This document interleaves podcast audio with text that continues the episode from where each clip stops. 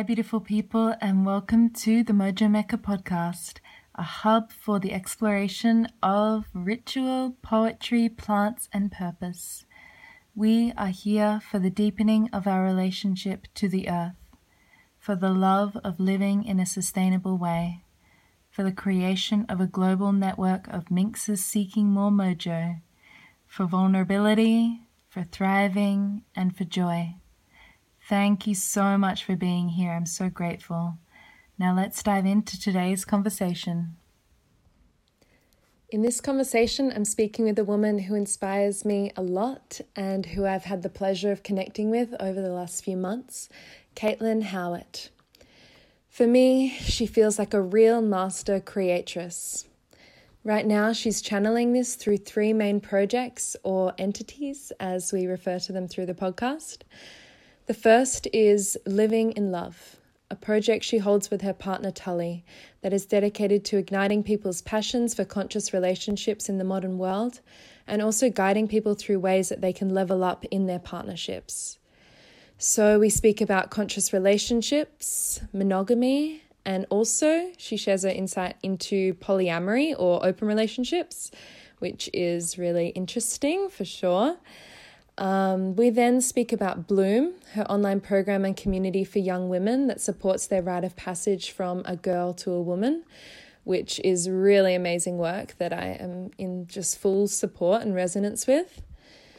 We also dive into her new program, The Creatress, which was birthed from her inspiration to assist women in creating a life that is really prosperous, creative, and free, and removing the struggle stories so that we can really live and embody that. Along with all of this goodness, we chat about self sabotage and how it can show up to block us when our lives are expanding and thriving, and how to really move through that. The power of social media, her daily rituals, and the medicine of cacao, of course, and so much more. Enjoy. Okay, so I'm Kaitlin, and I was born up in the Kimberley of Western Australia and I was the first Western baby to be ever born in that community. Um, it was an Indigenous community up there, and my parents were teaching at the school. And then, after a few years of living up there, we moved down south, and I grew up mostly in the southwest of Western Australia. And probably my favorite thing about my childhood was that my parents just really encouraged like alternative education. So even though they were both teachers at primary school, um, they really encourage like thinking outside the box and going to courses and going to events and, and learning from like life like a lot. So they would take us traveling and when I was about seven, they just like often packed us all up and moved us to a tropical island called the Cocos Keeling Islands, which is like right out in the middle of the Indian Ocean. And they just like moved us there for five years. And we had like a great childhood of running around on sandy beaches and climbing coconut trees and all of that. And then they packed us up and moved us back to a farm and they packed us up again and moved us back to the islands. And so like our life was really um, abundant with travel. Um, they even took all of us, so I'm one of seven kids as well. So I'm the eldest and they took us all to the States in America and they bought a 31 foot motorhome and they just put us all in there and traveled around the States for about six months as well and homeschooled us. So my upbringing has been very traditional and then very untraditional at the exact same time. Uh, my dad was very um, explorative with business. Like he liked to really try lots of different ways to bring in a secondary income for the family. Because obviously, being teachers and my mum being on maternity leave for like I don't know, 10 years, however long it takes to have seven children. Um, obviously, being on one income, he was always looking for ways to bring in extra income. So I was able to watch him be very creative in the pursuits of uh, making money to support the people he loved. And so I think that that kind of like lodged in the back of my mind from a really young age that it's okay to explore other options and you don't just have to stick with one job for your entire life. And then my mom on the other side was very um, intuitive and like would always go to like meditation classes and things like that. So being very young, I would go to courses and learn about the more energetic and metaphysical side of our lives. And then I think when I was like 15, no, 14, I decided, okay, I wanted to pay for my own course. Like, I didn't want to just like go with mom to everything. I wanted to go and do my own thing. So I remember I saw this like weekend course, and this is probably one of the first like real pivotal moments for me was when I saw this weekend course on like theta healing and pranic healing and like going into past lives and all that sort of stuff. And when I was 14, I'm like, I want to go to that. And so I went to my dad. I'm like, I need to figure out how to save some money, dad. Can you give me a job? and he's like, You can go and pick in the orchard, and I'll pay you $3 for every bucket of um, mandarins you pick. So I spent like hours just picking mandarins so that I could save up $500 worth in $2 coins to then go to this weekend course and learn about energy and all that. And I did it, and it was like the most incredible weekend ever. And I think I was the youngest in the room by at least 15 years.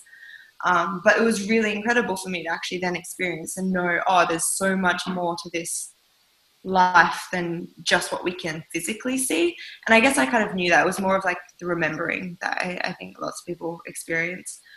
Um, and yeah, then kind of just continued on the road of personal development and was just really, really passionate about self exploration and exploration of the psyche, exploration of emotionality, exploration of consciousness, like all of it. I just got really curious. And thank God I, I was just raised in a way that uh, following your curiosities was really nourished. So from there, after, like during high school, I was pretty clear straight up that I was like, man, I don't think I want to go get a regular job and stay in it for the next 60 years and then retire and then travel around Australia in a caravan once I'm retired. Like I kind of want to right now. Kind of want to do it while I'm 18. That would be really fun. So when I was 17, I figured out a way to create residual income so that I was able to be paid without actually having to go to a job and work. And I was able to just figure out how to do it in a really flexible way for myself. So that when I was 18, I was able to actually buy a motorhome and I traveled around Australia. And that was really, um, really pivotal, I think, as well for me because it showed me the evidence that if I committed to my alignment, that it would work out. And so my new story about my life and about myself was is that as long as I'm in alignment, then everything will 100% work out. Um, so that was really good because it created like a real solid basis for my life where I just started seeking my alignment. And the second I wasn't sitting in that space of truth for myself, like I know straight away, like in a heartbeat, it would be really, really obvious. Um, so I traveled around Australia and then after that went through a pretty hectic breakup, which at 18, you know, your entire life is over. Nothing will ever be the same. And so I packed everything up. I'm like, all right, I'm going to go move to Bali. And then I think you were in Bali at the exact same time I moved to Bali. Not that we ever met. Oh, yeah, that's right. Yeah, what year was that? 2015 it mm-hmm. was. That's right, so yeah. And even just like, just before we jumped on here, I was just stalking our mutual friends to see how many we had. We have 44, if you were wondering. Um, that's a good number. now I want to go Google the angel number for 44. Yeah, we should. um, so, and then like being in Bali was extremely powerful as well because I think that was the first time I'd actually up and left the country on my own, like as an adult. I'd, I'd done it a couple times as a teenager, but like as an adult, and actually leading like creating a life and going out and meeting people. And and I ended up obviously in Ubud in Bali it's quite a like spiritual center. So you have conversations that you wouldn't have in the like regular world um, where you're talking about things like astrology and numerology and energetics and reiki and yoga and like all of that which now for me is really normal. But at the time at 18 my mind was like blown. I was like oh my god there's other people that exist like me? This is a thing like I've gone my entire like upbringing thinking that it was just like me and one other person in the world that thought this way. so mm-hmm. It was really refreshing. um, and just yeah, very pivotal. I discovered my passion for ecstatic dance, which was phenomenal because before then I was like, I don't dance. And then I realized how much of a creative expression dance was and, and free dance more so. Like I, I still probably wouldn't choreograph something myself, but I think it's more of a um, just like free expression of movement. It's kind of like a meditation. It uh, helps process and remove and expand emotion, like all of that. So found my passion for dance as my form of exercise and well-being. Um, and then once I moved back to Australia, it was kind of just I got into a bit of a slump, which I think a lot of people do after you go traveling. You kind of get the travel blues. So I was down for a long while, or I just kind of just like lost my magic, and I forgot that I was able to create my life and that I was the one who was dictating everything and I was the magnet. And however my emotional being was, and my mindset and my stories and all of that, however that was in any given time, was creating my reality. And I totally forgot all that, um, even though I'd been practicing it since I was like 11. So it was kind of confronting to have a year and a half of just like, it, like ickiness of not being able to make any money, not being able to channel through my ideas properly, um, not meeting people that really like vibed with me. Um, and so I kind of just like kept to myself quite a lot and that sort of thing. Um, and then eventually I met Tully, which was awesome because I met him when I was 16, but I re met Tully and we like just hit it off and got together. And he introduced me to the world of tantra because he'd been kind of studying and facilitating within the realms of tantra for a couple years by this point. And so at like i think i would have been 19 um, really just delving into tantra and sexuality and the masculine and the feminine and like learning about all of that which was really really powerful um, going to week long retreats and just courses and learning and learning and that I guess was also like a really pivotal moment. It was probably sorry, the, probably the first time in my life where I'd actually dug really deep into my emotional body. Probably for the first time, I'd done a lot of the work on the consciousness and the mindset and stories and like all of that. But it was the first time I dove deeper into my heart space, into my emotional body, and realized like how close I had been or how um, yeah, just like how much I was missing out on by not actually delving into those parts of myself, the shadow phases, the light, like all of it. So explored that for probably a year and a half and really enjoyed it. And then I think I just personally for myself felt like I was like pulling myself back into my own my own cycles and not like I felt like the idea of processing that sort of stuff is so that you can then um, experience more or move more towards where you're wanting to go. Whereas I felt like I was just kind of in loops of like processing and dealing with things and then cycling back around and processing with the exact same thing and kind of mm-hmm. staying a bit stuck. I feel like that's such a trap with the whole like spiritual community. And I was actually having a conversation this morning, actually. It's so funny that, of course, you're talking about it now too, about that, that kind of like looping that can happen, like in, in sort of, yeah, like spiritual groups or ceremonies or something where where it's like there's only so much that you can like so much time that you can loop in those processes before you actually just let that shit go and actually like feel it and like clear it and then you know get on with your life.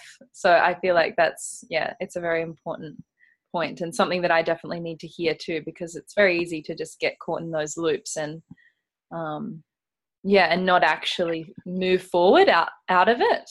Um yeah, yeah. for sure. Like and i think i i guess like i was i almost felt a little bit cynical about it. Like i really loved it and i delved in and it was like my life for so long. And then when i popped out the other side i was like wow like isn't the whole point of processing your emotion is so that it's processed? So you don't have to keep visiting it over and over and over again like for the next three years you know like what at what point do we draw that line in the sand and actually step over it? So i kind of then rebounded out of tantra um, and i still like use a lot of the practices and um, practice a, a lot of the ways of being through tantra because i think that there's a lot of the teachings that are really really powerful. Um, but i think i realized for myself on a, on a personal note that I, I really also enjoyed being human as much as i did being everything else. And I really wanted to find my balance again regarding my humanness and then my consciousness and my evolution and like my spirituality and my practices and all of that and really just like find this beautiful dance between the two rather than like um, being really deep in one and then not in the other type of thing since then it's probably been about mm, maybe a year and a half since then and, and since then i've really just like explored conscious business and conscious creation uh, are my main two focuses. Uh, my fiance and I have done, and, and we still do like a lot of like couples work, and we really love working a lot with relationship, um, bringing in like a lot of humanness and keeping it really real and like um, easily integrated into like today's world, but then also bringing in a lot of the spiritual, um, spiritual. What's the word I'm looking for? I think just more like the spiritual practices and like bringing in that energetic and metaphysical side of things as well to relationship. Mm-hmm. We've done that and um, really loved relationship stuff. We we work a lot with like um, I work a lot with young women, like probably around like 15 to 22 year olds roughly in like their journey um, and then more recently working a lot with conscious creation again and conscious money and conscious business and how we can kind of like create in in this new world in a way that feels really good rather than how how we'd been taught from a child that you needed to hustle and it needs to feel hard in order to deserve the reward at the end type of thing. Yeah. Yeah for sure. Yeah there's so much that i want to talk to you about like so many different um aspects of the work that you're doing. I'd love to start a little bit more with um, the relationship elements. Mm-hmm. And I guess I'd just love to hear how you view relationships and what you feel like some of the most important, I guess, like foundations of relationships are. And maybe some of the ways that you and Tully like continue to cultivate a nurturing, powerful, um, yeah connection over the years mm-hmm. that you guys have been together and and maybe some of the the practices and tips that you like facilitate and help other people like integrate in their relationships and also i guess like what what you see through your work as being some of the most like like destructive um i guess like patterns in relationships especially people who've been together for a while after the honeymoon phase goes off a bit yeah. I remember us talking a bit about this. Yeah, I'd love to hear you speak a bit about about that. Yeah, for sure. Well, I guess like on like Tal and I are really passionate about bringing like sacred relationship back into this generation. I feel like relationship can be very disposable. It's a very fast food culture. Um, and even to be to be honest, like in in the spiritual communities as well, where like there's lots of fear of commitment and things, and there's lots of talk about hearts being open and hearts being closed and mm-hmm. fear and like all this sort of stuff. It's kind of like the exact same thing, just being wrapped up in uh, a different language. So we're really committed to bringing sacred relationship back into this generation and kind of to like ignite the desire again for deep, committed, expansive, conscious relationships in like today's world in a way that's really easily integrated as well. Like I find that there's a lot of really amazing teachings out there, but it's really hard to actually navigate those teachings in your regular everyday life. So we like to keep it just really real and bring it back to love over and over again and bring more um, like conscious sub like subjects and um, practices into like a really easy way to navigate. So kind of demystifying things a little bit as well. Um, and I think like struggle wise, what we see, like to be honest, like my favorite type of couple to work with is a couple who are doing pretty good. Like they're pretty content with life. There's a couple of little kinks here and there, but otherwise, like what they're really wanting to do is just really expand into love and really like see how deep their connection can go and like explore how how much they like actually love each other and to discover new things about each other and that sort of thing. Um, but regarding couples who are struggling, like the biggest probably there, there's a couple of different things we see. I think one of them is keeping um, your partner stuck in like an old identity, which then prevents you both from moving into what you actually want.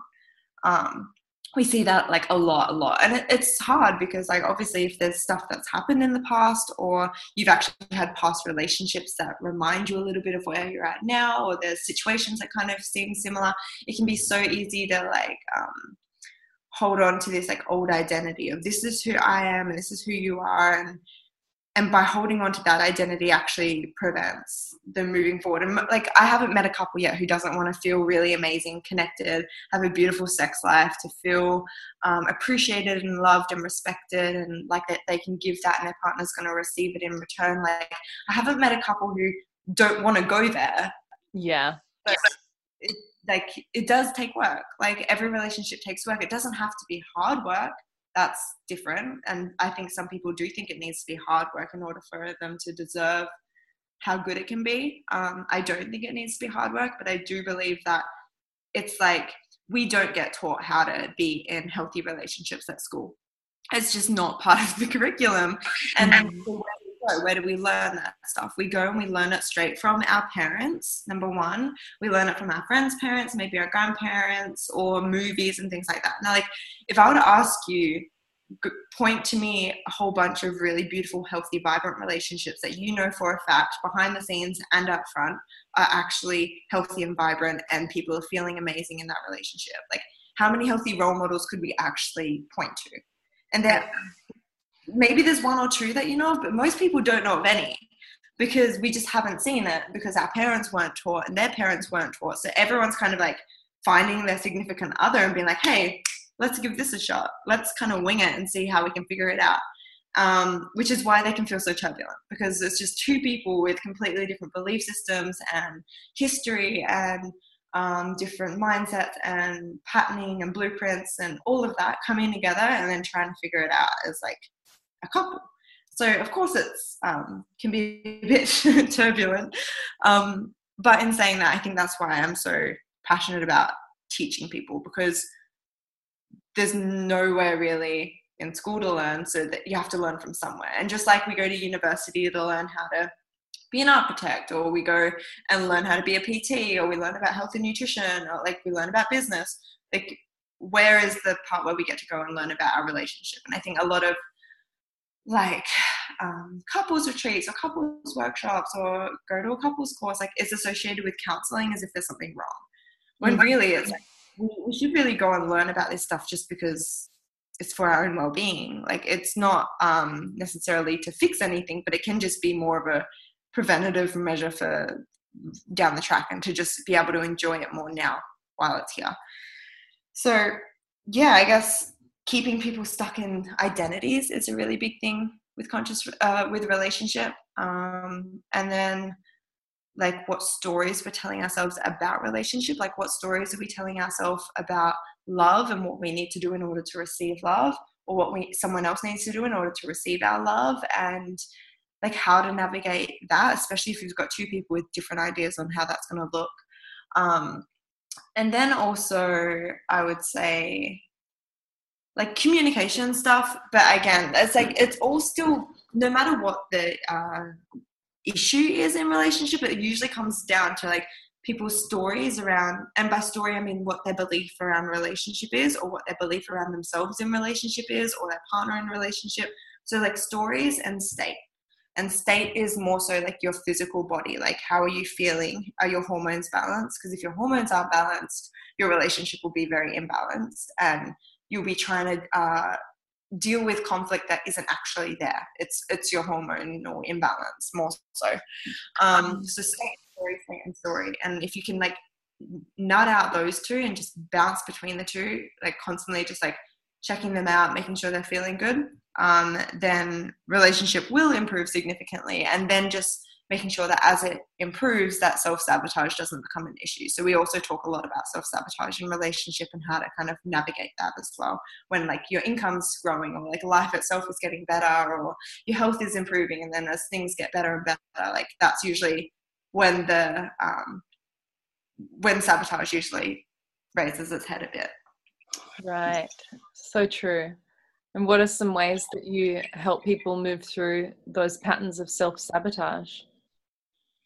So usually with self sabotage, like awareness is enough to an extent. It's like awareness and then choice. So basically, how to know that self sabotage might be popping up. Now, self sabotage can look really subtle or it can look really big. So, for example, say if you make a lot of money, self sabotage can come up and be like, hey, you've never made this amount of money before. You've never experienced this amount of freedom or stress freeness is that a word before um, so now we're going to go and spend all the money because this is uncomfortable to be here. Or we're going to like buy things for our friends or like it can seem really logical as well. It can be like oh i've got money. I'm going to go buy my friend this. I'm going to help my friend out with their rent. And then all of a sudden you have no money again. So the mm-hmm. reason why shows up is because as we've been growing up we've been conditioned to like a set of emotions that are really familiar. So, for example, one of those emotions could be disappointment. One of those emotions could just always feeling stressed about money. Uh, it could also be enjoyment. Like, there's a whole set of emotions that we've been conditioned to. So, say, for example, that you've been really conditioned to be stressed about money. Every time you have money, what that does is it creates this unease within you because it's so unfamiliar. So it doesn't mean it's not good for you because it, it like having money can be very nourishing for the right people. It's more so that it feels unfamiliar because we're not used to it. So then when something's unfamiliar, our brain kind of freaks out a little bit. We're like, well, this feels different. Am I safe? I don't know. And so we can sabotage so that we can stay in this familiar zone. So that's why a lot of people will stay the exact same and attract the exact same relationships and the exact same life situations their entire life because it's so familiar for them. So how to um, like navigate self sabotage is to understand that each of us have like a, an average of how good we can feel in the categories of love, enjoyment, uh, health and well-being, money, um, community, like every category of life, we have an average. And if you add them all together, like there's the average there. And imagine there's like a glass ceiling sitting on top of the average. Now, every time something starts to get better in your life, for example, maybe you're making more money, or maybe your relationship's going really well, or maybe you all of a sudden feel like you're a part of an incredible community, or whatever, whatever it is. That glass ceiling kind of like gets hit. And when that glass ceiling gets hit, it means that we're going somewhere new, somewhere we haven't been before. And if we're going somewhere where we haven't been before, our brain's like, hey, this is unfamiliar. I'm kind of scared here. And even though, like, logically, you might be like, this is a really good decision, it's, it's more going on in like our real, like, primal self a little bit more.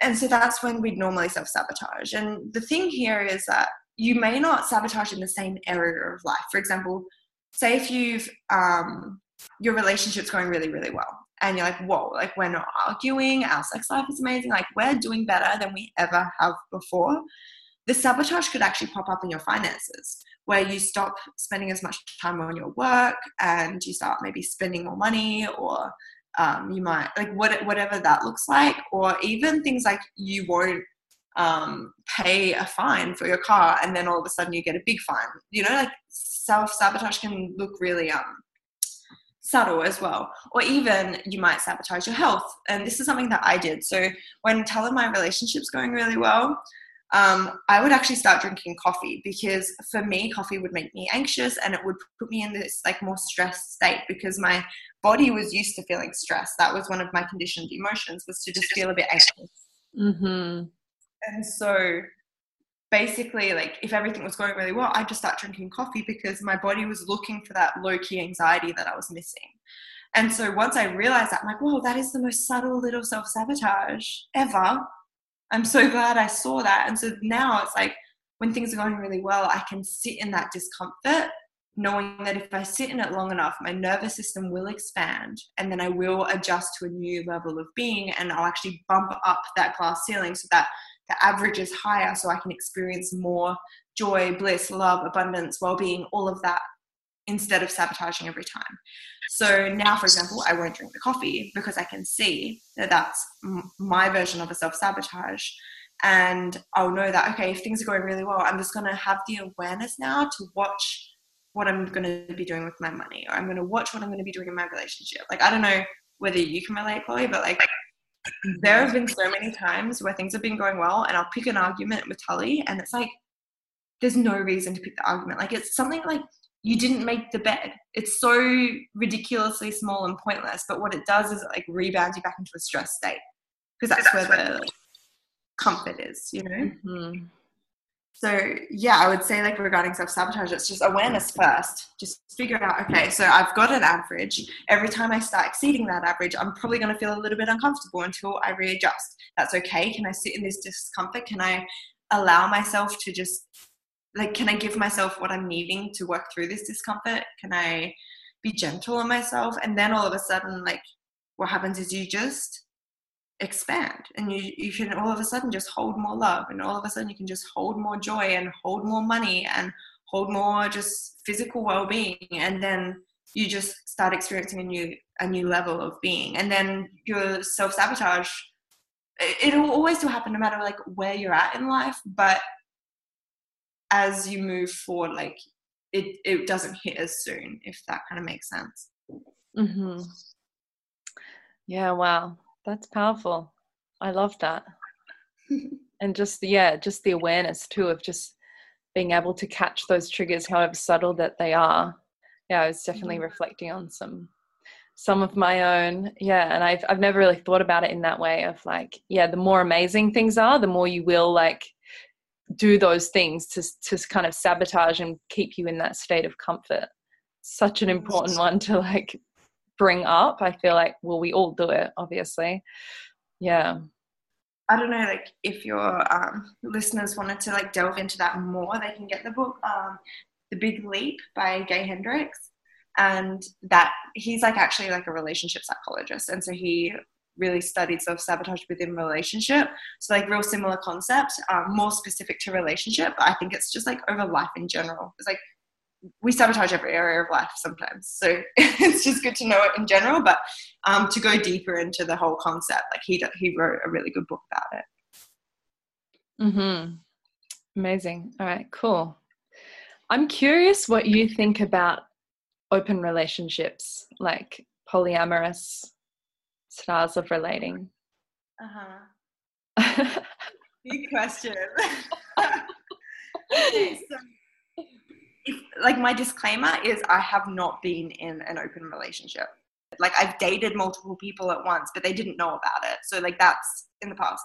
Um, so if I'm, I think honestly, your own alignment is going to guide you. So, if, for example, someone's feeling really pulled and honestly pulled to explore uh, open relationship, then follow that curiosity if it feels right. If open relationship doesn't feel good, then honor that as well. Um, but I, I don't think that choosing open relationship because your current relationship isn't doing too good is necessarily um, a healthy way to deal with things. I think that that can be a method of avoidance. Um, let me. I'm trying to figure out a way to explain my personal views on this without like telling anyone they're right or wrong. Because to be honest, everyone do you type thing. But for myself, open relationship didn't feel good, and the reason it didn't feel good is because I think that there is a really beautiful depth that can happen when two people are willing and committed to a conscious relationship. And there's a really special magic that happens within monogamy. And that magic, it's kind of like imagine there's this beautiful bubble around you, and every single bit of love that you, you ever ever experience together like stays in that bubble. It never dissipates it never goes away. It's like always there and it just keeps expanding and expanding the longer you're together and the tighter you keep that bubble um, what I think a lot of people do, and this is something that I did um, when I was first dating Tully and I didn't realize it was a thing, was that I was like, yes, I'm in a monogamous relationship physically, but energetically, I didn't feel like I was. Like, I would still quite happily like flirt with someone attractive, like low key flirt, just due to like um, a human interaction. Like, I was a really friendly person. Um, and what I realized is every time my energy was open sexually, um, even though physically nothing was happening, it was like leaking out of me. And it would leak out of my sexual center. But that's not just your sexual center. That's your bank account and that's your creativity. That's your life force energy. Like that's all of that. And it's so powerful and so magic. So what i realized very quickly was that the more i was open to that interaction with people even if it was like for example over social media if there was like an attractive photo of a guy and i liked it like hoping that he would like it back. I don't know, like whatever it is. Even when I was single, um, that was like there's this still this low key exchange of energy, and there's still this like slight leakiness, and that was probably the biggest thing that did end up turning me off the tantric community um, was that leakiness. Like it, it was sacred sexuality was talked about a lot, but it wasn't actually all that sacred.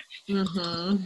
So um, what I realized is when I took that energy that was accidentally being leaked. It was kind of like there were just a couple of little holes in the bucket. Um, and instead of just kind of opening my sexual energy when I walked around, being like, this is my life force and I'm a sexually empowered woman, and like walking around with my hips and all of that, like when I moved that energy up into my heart and actually lived from my heart space instead of my animalistic, like sexual center, what I realized is it pulled the energy up through me and through my relationship and through Tully.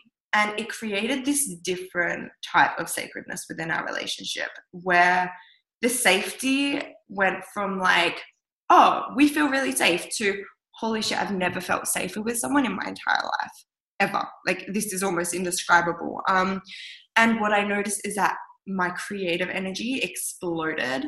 Um, that's I think why I like just pump out so much like stuff because I'm like always on tap with my creative energy. Um, my income,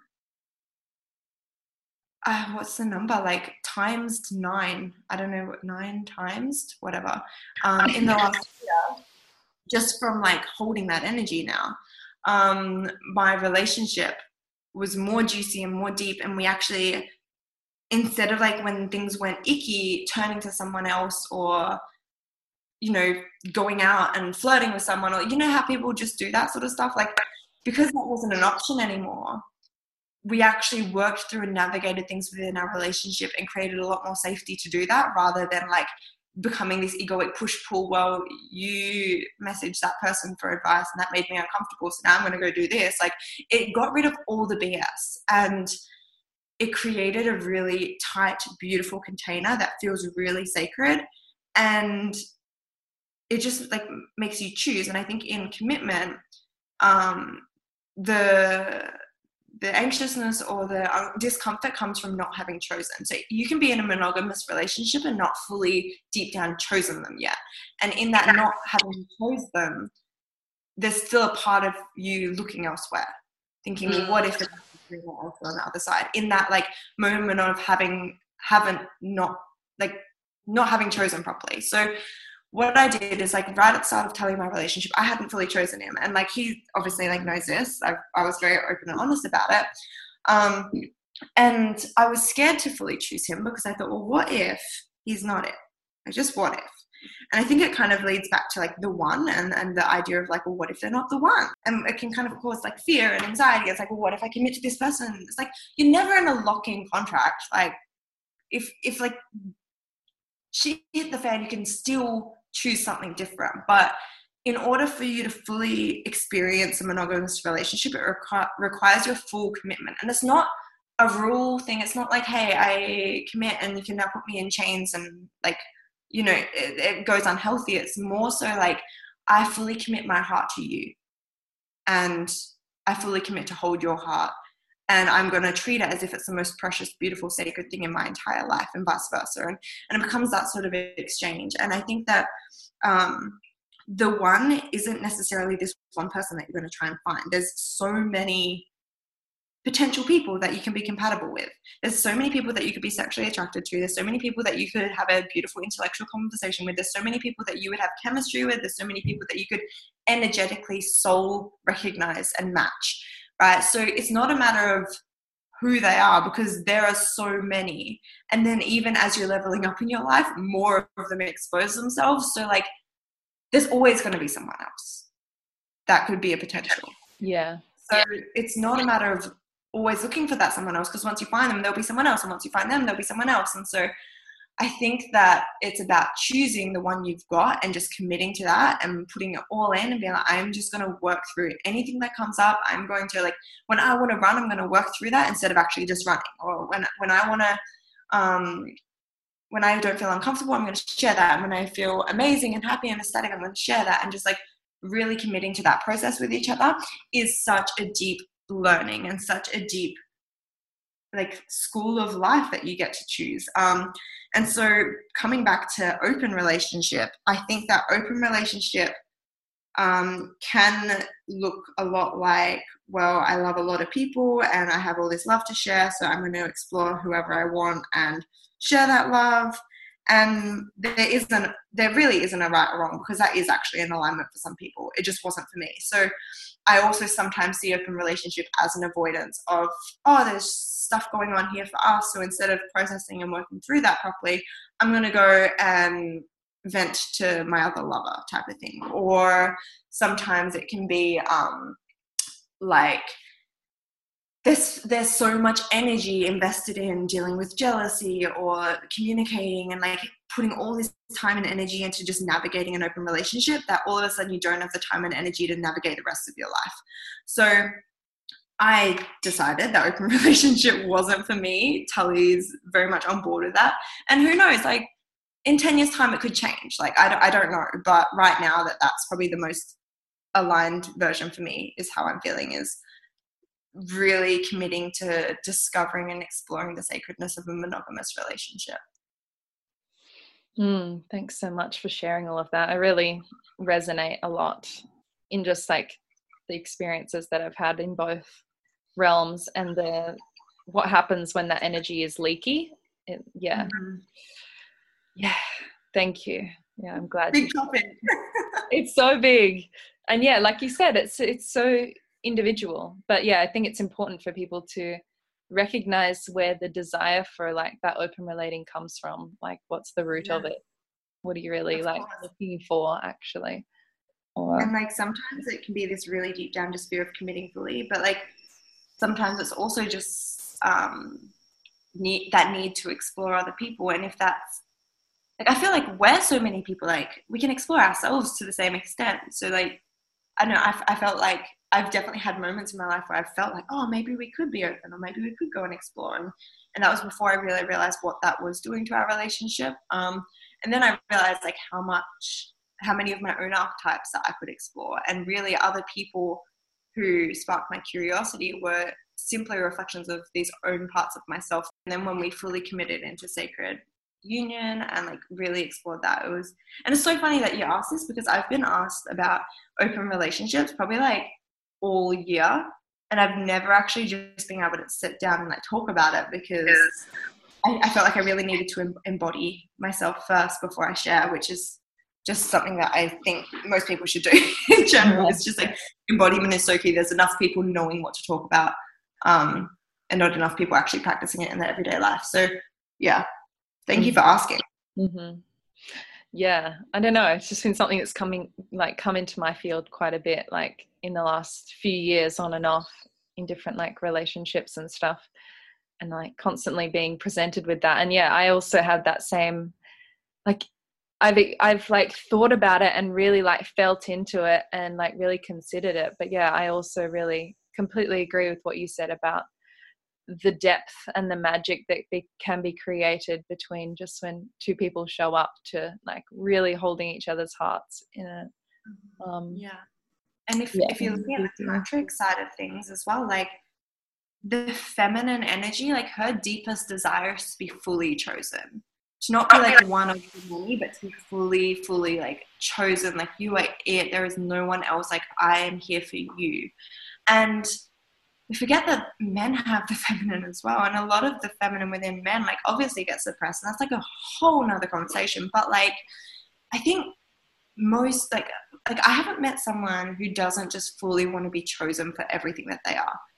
Mm. And you know, I think we can play in like the the clouds a little bit in the sense of, oh no, I don't need to be chosen. I fully choose myself. They can go and choose whoever they want, and like blah blah blah. But deep down, when we're just real with it, like we do just want to be fully loved by ourselves and by someone else and, and we want to be fully adored and like enjoyed and and yeah i also don't believe that one person has to provide you with everything but i don't believe you have to enter other sexual relationships in order to get those things either. Like i think that that's why tribe and community is so important. So you have your lover like your partner but then you also you know if, if you need that feminine energy you go to your girlfriends. If you need like you know some really logical advice go to a guy friend. Like that's why community is important so that you can still get everything you need from a community. It's not still on like that one person either.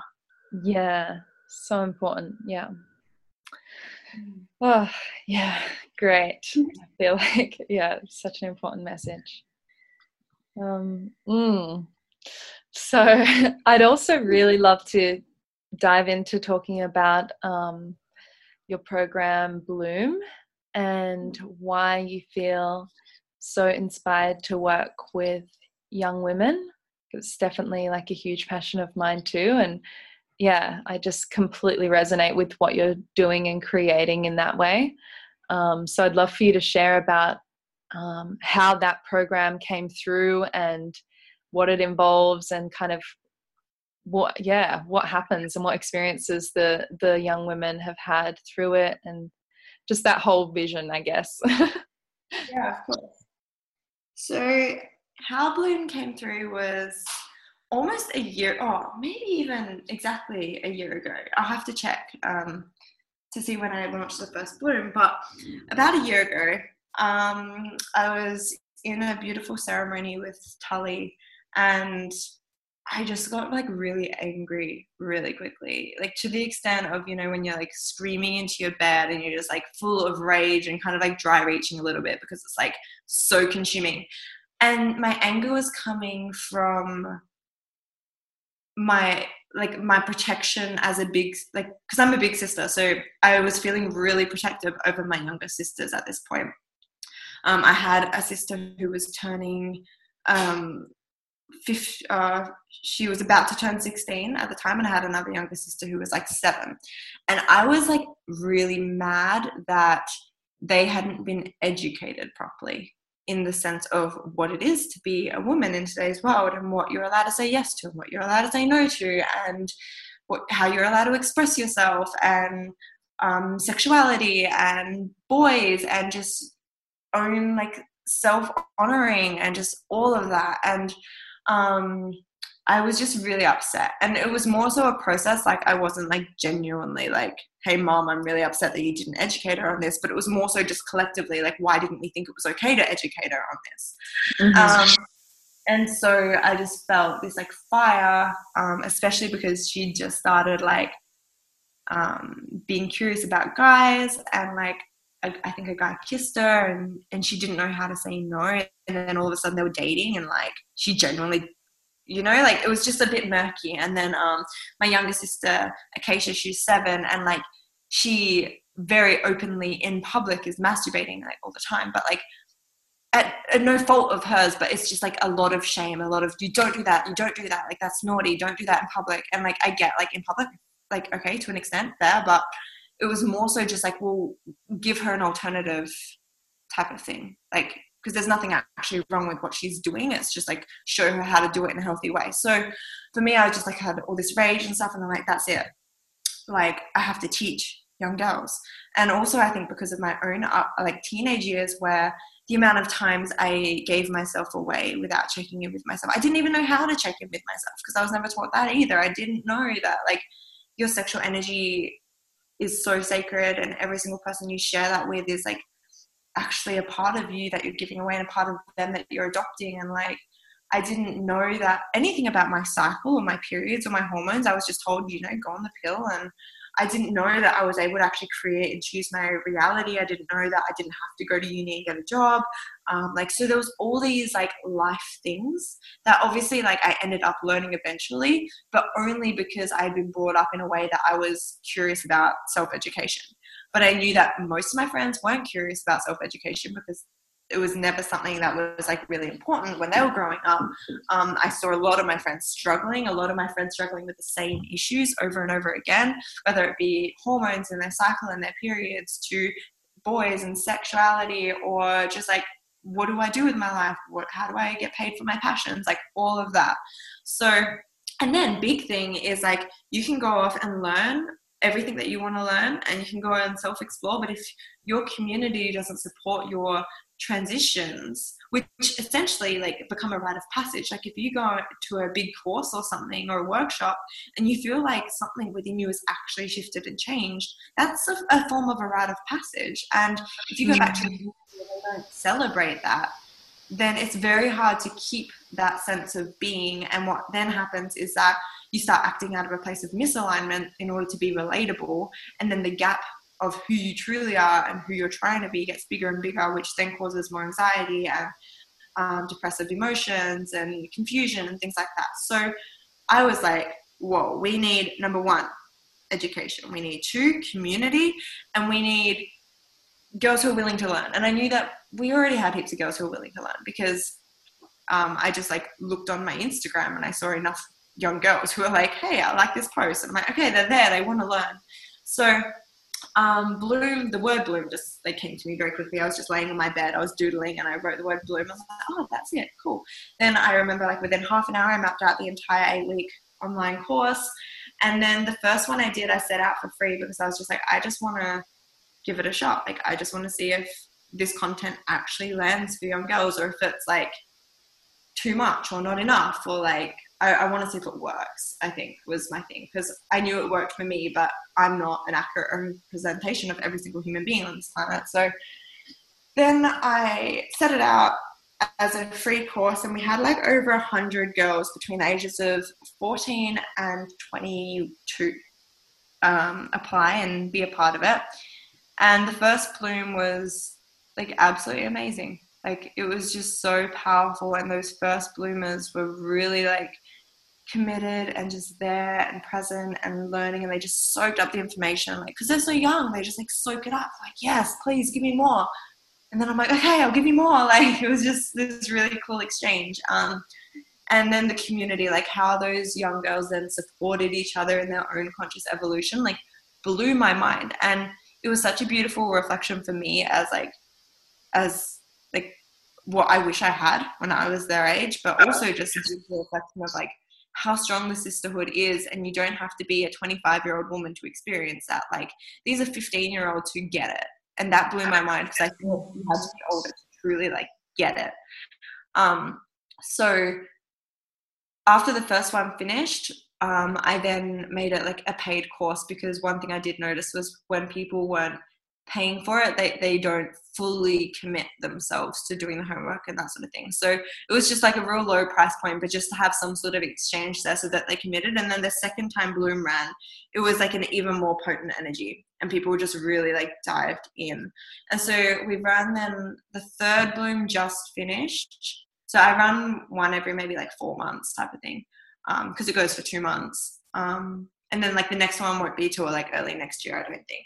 Um, but now it's cool because we've got like a really beautiful commun- community of young girls who are committed to personal expansion, but they're also committed to each other and the sisterhood. And they, you know, write each other love letters and send it in the mail. And they organize their own meetups and they'll just go and hire Airbnbs and go away for the night. And um, they just are so like solid and incredible and they all have so many beautiful ideas and so many zones of genius that they can like show and shine and so now it's just kind of in the works of developing more of a, like a leadership and potentially even getting like a Bloom podcast out so that the girls can then teach the girls if, if that kind of makes sense. Um, and then eventually I think it will end up being sister circles and retreats and just like a real solid community of like young girls. Because here's like the thing is like with the new generations coming up like they already know this stuff so much younger than we did. Yeah. And like just like i felt like i kind of knew this stuff before my mom did. It's, it's, exactly the same. And like my sister is so switched on. And now I kind of, I was kind of a little bit selfish in it. And I was like, hey, I want to make a community so that my sister has support. So that was kind of part of my intention with Bloom initially as well, was to just like help my sister. Um, because she was so smart and so there, but none of her friends understood the same things. So now she has this beautiful tribe of girls who get it and it's like she's discovered some of her most best friends through this now so i feel like my job's kind of done but like i won't stop but i feel like my intention initially has been nailed. mm-hmm. So incredible. I love it so much. Oh, yeah, it's so cool to hear that that's just like yeah I, I was just so amazed when i heard that you were doing that because it's been such a like strong vision for me too like of of just that modern day rite of passage um, mm-hmm. for young women. And it's just so amazing that it's already like in motion with you. And i just like want to send as many people to you and your programs as possible. Like i so resonate with like just yeah well you know just like generally you and your energy and what you're creating. I just feel like you have such a like you just bring things from the vision to like action so like gracefully. It just like yeah all of a sudden it's just like happening and it's receiving like the magnetism that you know that it needs to and the right people are finding it like with ease and yeah it's just so cool and i totally see you doing more um, like yeah retreats and gatherings and things like that in person that would be so epic and i'd love to collaborate in any way. I was going to say i'm like there's room for collaboration chloe like i really yeah. like you too you know. Yeah let's do it. Didn't i think i saw like you did something recently or was that just with the bloom girls like they organized it themselves? Yeah they organized it like i haven't actually organized a meetup with them yet because they just keep doing it themselves. I'm so impressed. They're so like intuitive and they've got so much initiative They're just like yeah, let's just have a meetup. Like, and I was in Bali and they just decided to, they literally found an Airbnb on the street I live on and they had a big meetup. They do like a mini retreat, like, you know, they're all doing yoga and they take themselves through meditations and they all drink their cacao and they'll go adventure like bushwalking and talk about boys, I'm guessing. Like, I don't know. I'm not there because. so, um, but yeah, and then the last one they did was really nice and they all came over afterwards and um, yeah, just hung out because my sister was staying. Because my sister lives on the Cocos Islands, so she actually like needed that online community significantly. So now she's been able to meet a lot of them in the 3D, which has been awesome as well. So cool. Hmm. Amazing. so yeah, how can people? Or maybe we'll do that at the end. I guess how people can connect to like all the different things. I feel like there's like a few different things that we need to like connect people into depending on like who they are and what they're like looking for because there's so many different channels that you kind of mm. yeah. Like let's also talk about the creatress. Yes! That's like your new baby right? She she is and it was so funny because like i was actually in ceremony just like with cacao and dropping into i think just like feel into my heart and open my heart and just like um I was really sitting in the energy of like abundance and money and like I really like wanted people to thrive because I think what this like is a legit thing that keeps me up at night. I actually cry about it semi regularly. Um, occasionally I have really big cries about it at like 2 a.m. in the morning and Tully's like, babe, are you okay? Can we sleep? Type of thing. But like when the people around me are really struggling to thrive, um, it like hurts my soul. Like it's so deep inside of me. It just genuinely just hurts to see people struggling um, specifically financially and in their relationships is usually like my go-to's. So if they're struggling in those areas, um, and this is more so like my immediate community, I would say, like obviously people I don't know, but like the people I do know specifically. Because when I feel like I have some of the answers at least, or like something's working for me and I'm I feel like I'm thriving in a financial sense and in my relationship, I'm like, whoa, like I just really want to help. Um, and not in the sense of being like the savior, but more so just like usually people's lack of thriving is simply a lack of education. That's it. it. It's not a matter of whether they can do it or not. It's just like, have they been given the tools yet? And what they do with those tools is then up to them. But um, yeah, so it was paining me to see some of my friends struggling and just little things like, hey, let's go and book an Airbnb and all have a night together. And when they can't afford it, it's like, oh wow, like we're missing out on really amazing, beautiful experiences together. Um, now I want to help. So I was opening myself to abundance and money and things like that through my ceremony. And what came straight through was the creatress. And I was sitting there with Tully, my babe, I need you to grab like a pen. Like now it's just, it's coming through. Like I need a pen now. And I just scrolled out onto this paper, like the creatress and what her vision was. And I didn't realize that she was kind of like an energy or an entity straight up. I was kind of like, oh, this is a project. That's fun.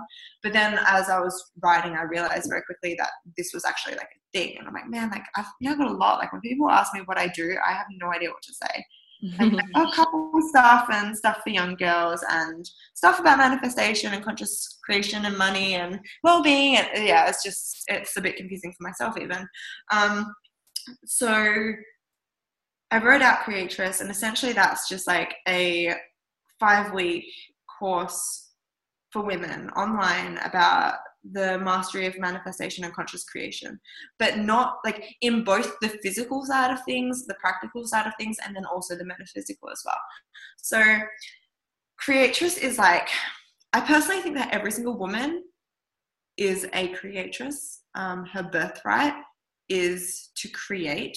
It's like we have a womb. It's what we do as women is we create. We channel through creative energy, and whether we're creating children or a family or whether we're creating a home or whether we're creating a business or a community or an idea or an experience like we're always just creating.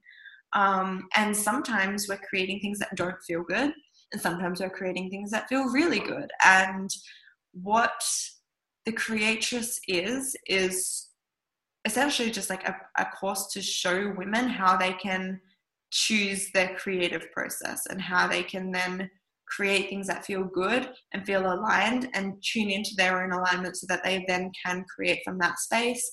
How to trust how to surrender how to um, decide even what they want how to really navigate self-sabotage. Because if you're creating the life of your dreams you're probably going to come up against self-sabotage a lot. Mm-hmm. so to actually like know how to navigate that um, which is i think been one of the biggest things for, for me navigating my life was like understanding self sabotage. And then the last week of Creatress is a beautiful online cacao ceremony where we really shift identity because a lot of creating like a life that you want, which is obviously going to be different for every single person, is what identity do you have now versus what would you need to be embodying in order to have what you want and then to like like understand that new identity and then close the gap between where you are now and where you want to be so that you can actually then be living in that and then when you're living in that you actually become a magnet for that as well so um, the ceremony is more so to do with like kind of quantum jumping a little bit i don't know if mm-hmm. about that but like quantum jumping into like a new state and way of being a new energetic um, place a, a new anchor um, which then and and I did the exact ceremony like probably uh, five months ago, and it actually changed my life. And I was like, wow, I didn't know that I was that magic, or anyone could be that magic. That's really cool. So yeah, just kind of bringing back the magic to women and showing them that they they actually have everything they need to create what they want, and they just probably are looking for a little bit more awareness around what those things actually are, so that they can use them instead of like having it all and then having no idea what to do. So, yeah. Wow. Epic. so, has it launched already now? Yeah, so it's a launch. It actually begins in like two and a, on October 22nd. Um, but that's like the live course. It will be like held over Zoom and that sort of thing. But I'm pretty sure I will actually just be recording the whole thing and just turning it into a course that people can just get for themselves and work through in their own time. Because um, I've had, yeah, a, a fair bit of interest in it. So, but I just don't know. I've never felt, even from the start, it was never a thing that I was going to do more than once. So I might just have it as a thing that people can uh, have if they feel like cold and aligned to it, rather than me showing up and doing like a five week course every 10 weeks or something. Amazing. Yeah. So obviously, a lot of your work is online and you're creating all of these epic programs and like really working with the online realms to um, get this information out there and create these communities and everything and I, I would love to hear how you stay in balance with um, with the online and you know the physical i guess and how you navigate that and what that looks like for you also on a daily basis because obviously you know you would be spending a lot of time like managing all of these programs and these you know networks and everything like it's a lot to kind of upkeep right? Like so it is a, lot of computer time. I'd love to like hear how you what your daily life looks like really and how you like cultivate um, balance within the two worlds. Yeah of course. That's actually such a powerful question and it's something i get asked a lot because it like if i'm honest it was really hard to navigate initially. It, it was like oh my gosh i feel like i'm being consumed right now. Um, so first things first regarding my schedule is that i schedule my life around my period. Um, because why not? Um, we're, t- we're taught to like go go go hustle hustle hustle. And in like at the moment still quite a masculine world we can get caught into being quite masculine ourselves as as um, I'm I'm going to address women regarding this. Like I'm sure men can take what they need from this but I think women in general if you can understand your cycle and know that you're hormonally 25% different every single week of the month like you have to honor that because one week you're going to be like i'm so inspired i'm going to take on the world I, I can do it all and then the following week you kind of fall into a heap you're like oh my god i overcommitted mm-hmm.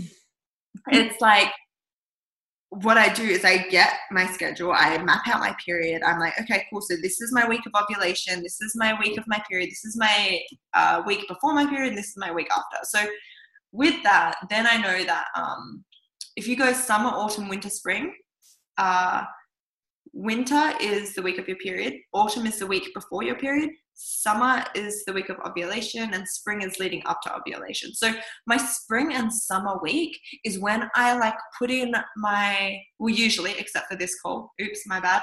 But sorry. that's all good. That's all good.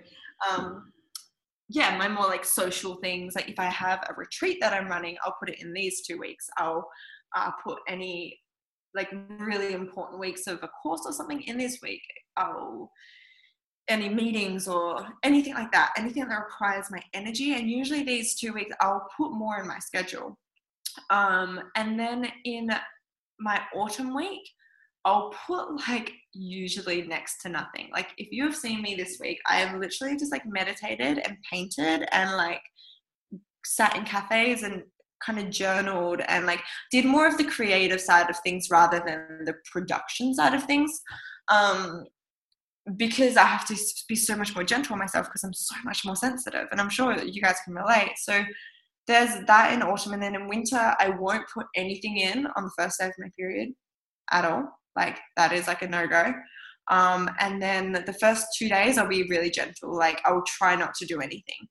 Um, and then I'll so I kind of run with that rhythm because it means that I can honor myself, honor my body, honor my energy levels with whatever's going on. And because then I find like I burn out less.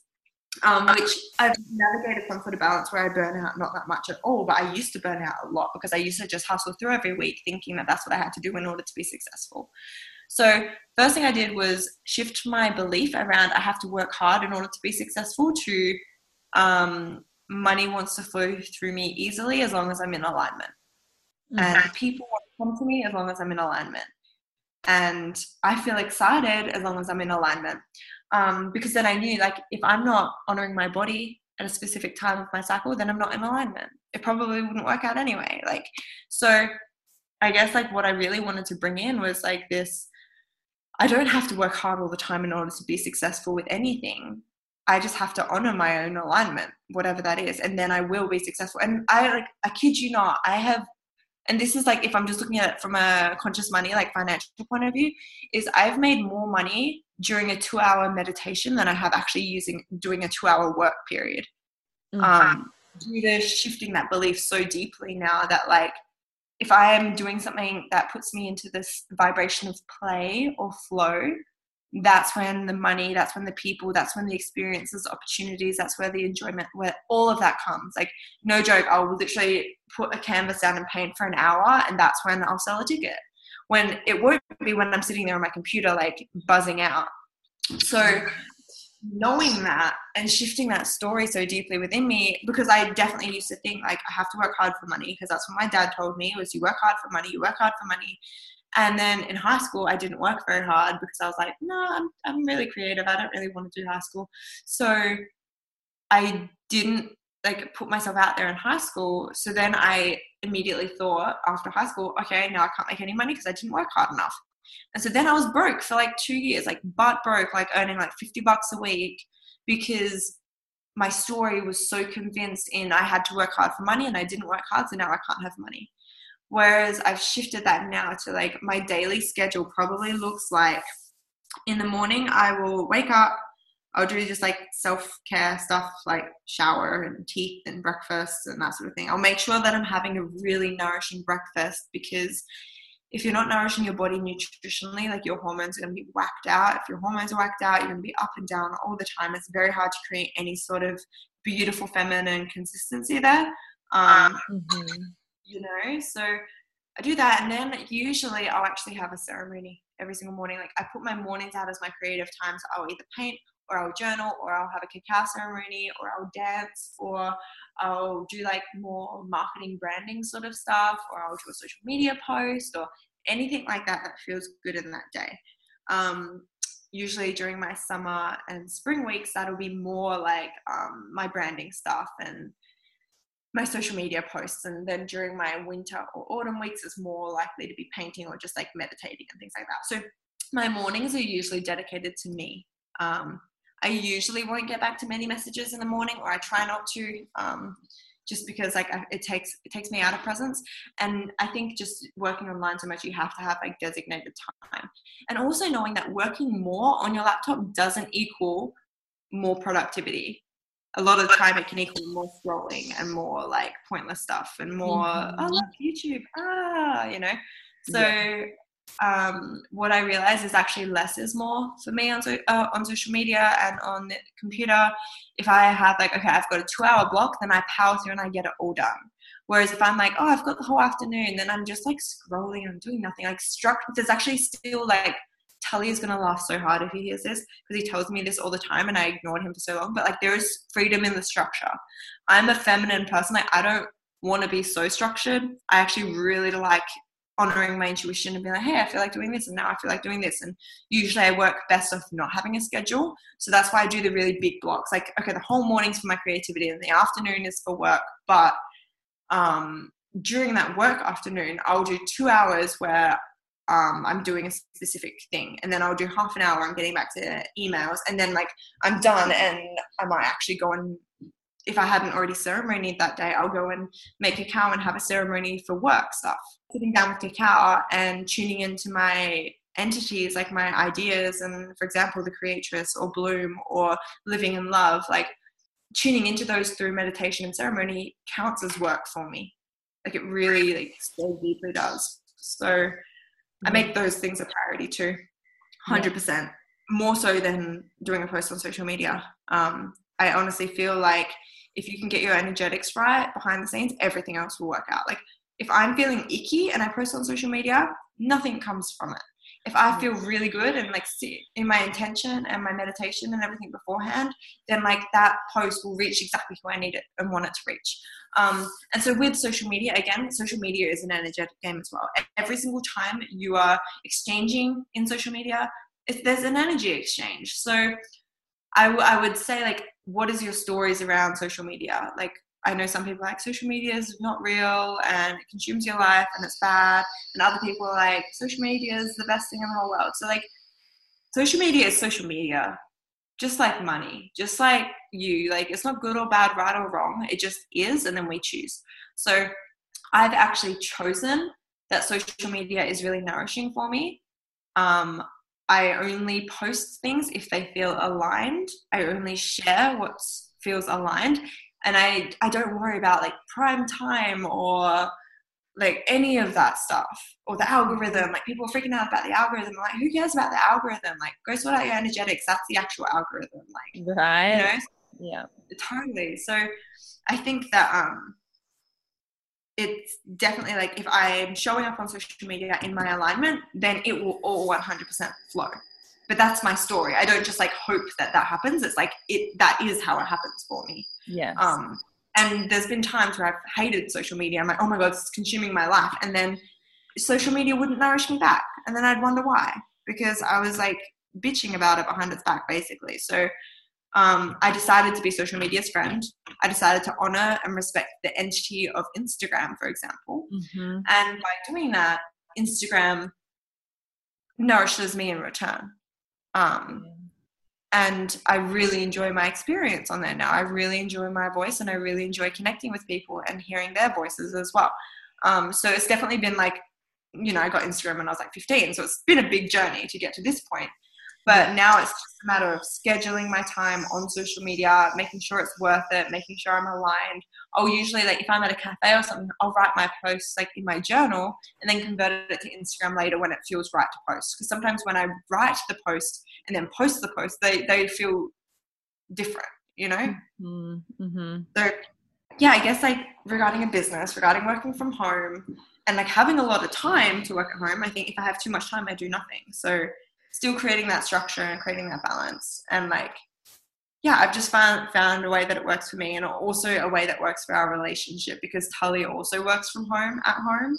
Yeah. and we get that a lot from couples is like how do you guys both work and live and eat and shower and sleep all in the same like place? Like you never have time apart. I'm like oh we do have time apart. You know Tel goes to the gym and I'll go to a cafe to work and things like that. But you really just got to like put in your non-negotiable stuff first. So my non-negotiable stuff isn't work. My non-negotiable is sex, um, love, uh, nourishing food, and probably ceremony and meditation and getting out in nature. They're my non-negotiables, and then work fits in around that. And I think that's probably why it's worked because before it wasn't that way, and work was the non-negotiable because I thought that I had to work in order to make the money, right? So then that just threw my life out of balance. Mm-hmm. Mm-hmm. Mm. And like I know you're just as in love with cacao as me. Like, what does cacao really facilitate for you in your um, meditation ceremony practice, like as as a medicine? Yeah, cacao is just the most amazing thing ever. Um, let me think. Okay, so uh, cacao is well. Firstly, I've always loved chocolate. So if I can like open my heart with chocolate, then firstly, why not? Um, but what I love about cacao is that it's a medicine, it's a plant medicine, but she's gentle and she's all about like harmony and connection and love and play. And um, what I find is when I drink cacao, I my vibration aligns with that of cacao because she's such a strong anchor. So I use her as a ceremony every single day where I drink this. And also, if anyone's listening and they don't know what cacao is, essentially there's cacao that you can buy from a health food store, but then there's ceremonial grade cacao. That's like a really high grade cacao, um, usually from Peru. And the cacao bean hasn't been separated. So normally they take the cacao butter out and they separate the bean in order to make things like chocolate or the cacao powder. Um, but for ceremonial grade cacao, it's still together, which actually reacts differently in your body. Um, and the spirit of cacao, the energetics of cacao, is incredible. And by drinking cacao in a ceremonial way with an intention, you actually invite that spirit and that energy into your body so that you can move through or process or enjoy or expand into whatever you're trying to do. So, for example, I'll use cacao right before I meditate. Um, it helps clear blocked emotions. It's a heart opener. It will help me connect. It'll be creative, activates your creative energy, your sexual energy. Um, I'll use cacao before Tully and I make love sometimes. I will use cacao before I'm being creative or writing or that sort of thing. I use cacao, you know, I might have a small dose and go for a nature walk with my cute cup, for example. And it just like, it really gets you centered into gratitude and appreciation and expansion and trust and surrender like nothing else I've had. Yeah. And it's a really gentle, you know, because there are a lot of plant medicines that um, are, are very powerful and potent and um, require a lot more of your energy to experience them. Whereas I feel like cacao's, um, depending on the ceremony and your intention with it, like it, it's quite easy to have in your everyday life. You know, I, I probably wouldn't suggest having ayahuasca every single day, but cacao. um, so yeah, with cacao, it's just like I use it. I think cacao has actually been the one thing that's really upgraded my life on a consistent level because every single time I use it, I anchor back into that self love anchor back into that trust, that abundance, that like, oh yeah, I am actually looked after and Mother Nature does want to nourish me and I want to nourish her and like things are circulating and I'm okay and I'm looked after, you know, like so it kind of takes me back there every single day. And by coming back there every single day, then I can choose and create from that space every single day. Like I could count right before we jumped on this call because I'm like, why not? It, it would make more sense to like do a podcast from my heart than from my head. So I'm gonna, I'm gonna have some cacao. Um, so yeah, I think that that's how I use it and why I like it. Mhm. Yeah, I completely agree. Cacao's just been like such a beautiful companion for me too, and something I have on the daily also. Um, yeah. Yeah, I love how you described it though. So, for people who want to get um, the cacao that you work with, because I actually don't have well, I, I did have some really good ceremonial grade from Bali, but I just ran out. So I've actually just been using powder mostly in my tonics. So um, I need to like up my quality game too. So you use do you use the um, cacao drinking chocolate? What's the name of the brand again? The the brand's called Fly Cacao, and my oh, friends yeah. and Michael um, have like set that up. It's a non for profit, and the reason why I choose them um, is because it's so like pure and innocent and like they actually go like they they're in Peru right now going and visiting all the farms and like hand picking the cacao beans themselves. And these farmers are like we've never had a buyer come and visit us before. Like most people don't go and visit the farms and actually check it out. And so like it's a really like heart centered on the ground in person thing that they're doing. And it's a non for profit and what they're doing is they're actually using it to preserve um, really native rare strains of cacao as well. So they're not like setting up like brand new farms with like not that great quality cacao and stuff. Like they're really like doing it properly. Um, Mackenzie and Michael also like so there's cacao that they work with, and then cacao, Fly Cacao is their brand, and Fly Cacao is their energy and their entity that they're channeling through. So not only are you buying this amazing, high quality, incredible ceremonial grade cacao that's actually supporting the farmers and uh, the native strains and that sort of thing. But also, Mackenzie and Michael are hand grinding the cacao. And then they're putting their intentions and infusing it with whatever energy of the moon that month. And then, so that's coming with your cacao. So every time I order cacao, it's a different batch. It's not the exact same cacao every time, which means it's it's energetically interacting with me differently every single time I drink it. And so, you know, a few months ago, I was having this cacao where every time I drink it, I would just burst into tears and I'd be like clearing out all of this like emotional stuff.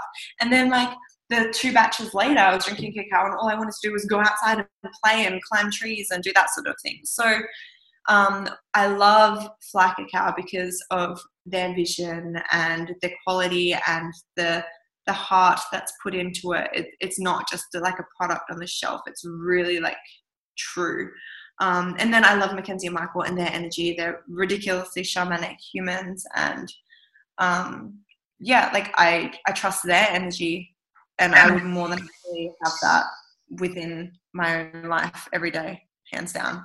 So um, I'm pretty sure like it's uh, flycacao.com is where you can find and read up and they also have little videos on like how you can do your own ceremonies and that sort of thing so it's awesome.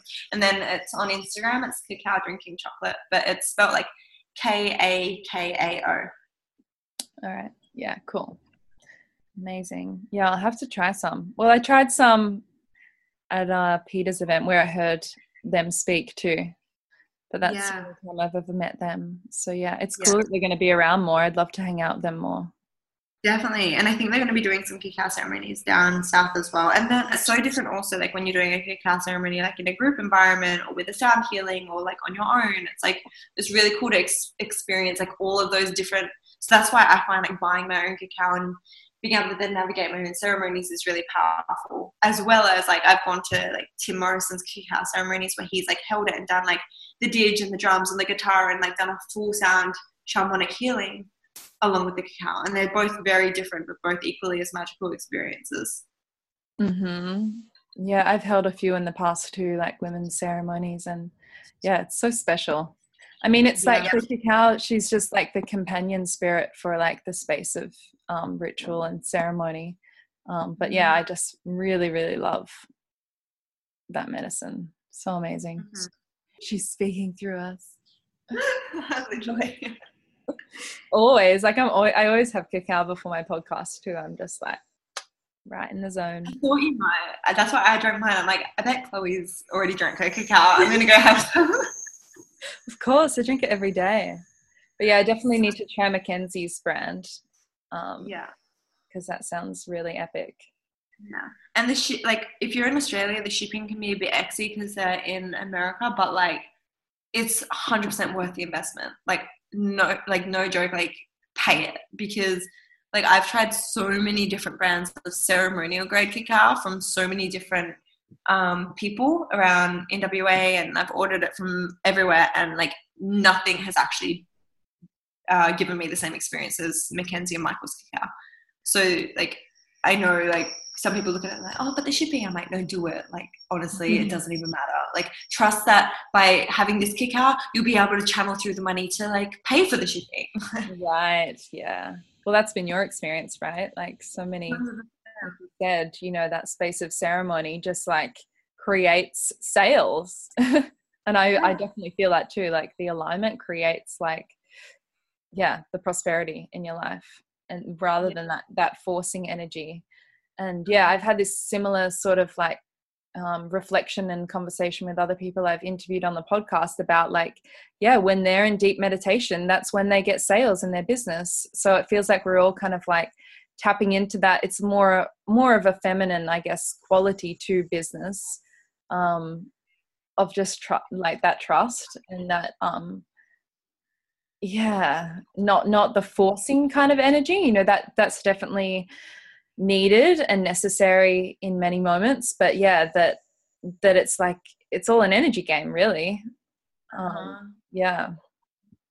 Yeah 100% and it's so um, exciting knowing that it can actually be easy and simple and fun and enjoyable the whole time. Like it can be and if it's not then it's it's like there's probably just a little bit of work to do on the stories and beliefs that we're holding because it's always a reflection like the evidence comes second. We think the evidence comes first. We think okay well it is hard because it's always been hard where really it's it's always been hard because you think it is hard. And mm. The evidence comes second so like always go to your story and your state first and foremost with anything with business with relationship with sex with money with um, love with play with community, like with all of it. Yeah, I love that. You check your story and then check your state. Such a good one. and that's why cacao I think so powerful because it takes you into an altered state that actually opens you. You know, because you can have all the abundance ever sitting right above you, and if you're not open to it, you won't receive it. And that's like very simple. Mm-hmm. Yeah, I feel that. Yeah. Oh, yeah, so potent. Um, I'm so glad we did this. So, how people, how can people, um, yeah, it's going to be a bit of a process sharing about all the different channels that people can connect you on. But maybe, yeah, just go through the different entities again and um, how people can connect in with them. And yeah. Um, I would say, like, to be honest, guys, Instagram is my platform. Um, best to find me there, not Facebook at the moment. Um, my Instagram is kaitlin.howitt. And then that's where I just share my personal journey, share things like Creatress, um, a little bit of bloom and living in love here and there. Um, and then also just like other people's events. I share a lot of like things that I'm going to and attending um, because I just really like froth over community. So if you want any of that, my Instagram's where to find that. Um, to find specifically the couples stuff, as in couples retreats, online couples workshops, um, anything to do with couples, conscious relationship. Um, we work, as I was saying before, mostly with monogamy, but um, it just depends on on you, I guess, and whether you resonate with what we teach. Um, but that's living in full stop love on Instagram. And so, yeah, that's all the couple stuff. And then for Bloom, it's just the Bloom Playground on Instagram. And that's where all the like teenage or young women stuff is and when the next courses and stuff is coming up. We're in the process of websites and things, but to be honest, like I don't have the most urgency around websites. Probably could, but don't. So mm-hmm. um, yeah, I can't give you a website or anything just yet. Creatress doesn't have an Instagram. Um, I don't know why. Maybe she will one day. Right now, I'm not feeling like she will. I think that the best place to find Creatress is just through my Instagram. If you go into my Instagram, there's actually a link that um, you click it, it just sends you like a full write up around Creatress and then shows you how to be a part of it if that's something that you want to do. Um, and then in the future, Creatress will just be still a link in my Instagram bio regarding like actually being able to just buy the course if people don't get into this round. Um, so yeah, that'll just be through my personal one. Okay, cool. Mm, amazing. Well, um, yeah, so glad that um, we did this. It's been like really, really potent, as I knew it would be. You know, I think you're just such an incredible communicator, and I really appreciate like the language that you bring through too, and like the way that you express yourself. Um, yeah, and I'm just glad to know you and excited to spend more time with you too. oh, I'm glad. And I hope you get down south soon because exactly vice versa. I really love and adore your energy, and I feel very honored that you've asked me to be a part of your vision today as well. So thank you for that. Mm. Mm-hmm.